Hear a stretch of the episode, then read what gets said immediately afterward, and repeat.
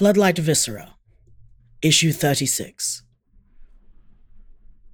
Haloed streetlights, the glittering constellations of urbanity, holding our stories, leading us home. Dew dotted pulses of red, yellow, green, shifting the stillness in comforting rhythms, gently refusing the halt of time. I wish I were splayed out in the center of the road, my arms thrown wide, my mouth softened, my hips relaxing, my back pressed into the asphalt, my hair radiating out like the lights streak on camera.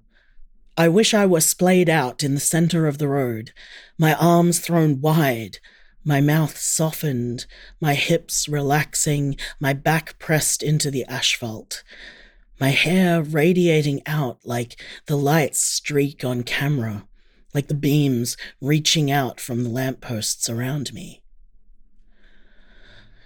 I want to connect with the city, the same way we lie on grassy hills and wide paddocks. I want to feel the city breathe, the softest touch of electricity on my lips across my cheeks, just as the sun warms the pasture. Let the rain fall on my skin as the steam rises around me. Let the quiet escape the air as the rumble of trains and traffic wash over me.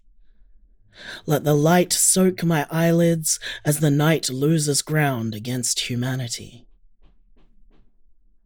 Are they stars or office windows, planets or parties unheard, or the celestial bodies of hotel guests up too late, seeking touch and love and loneliness. Faraway worlds that blend too well with the daylight, that hold promises of prosperity and adventure, if only we could reach them. Puddles form, dark pools of sweet water, the lifeblood of humanity, spilled in the streets of civilization. The far rumble of trains, trams, and cars gently cradles the open space of night, humming a lullaby to soothe the passing moments. The sun will rise tomorrow, leaving the streets shiny and warm, and the air will be cold and crisp as an apple, the bite of early morning commuters, ushering in the usual buzz and beat of the flow of the city. Streetlights wink out. The constellations change. They lead us home no longer as we build our homes around us, no matter where we may be found.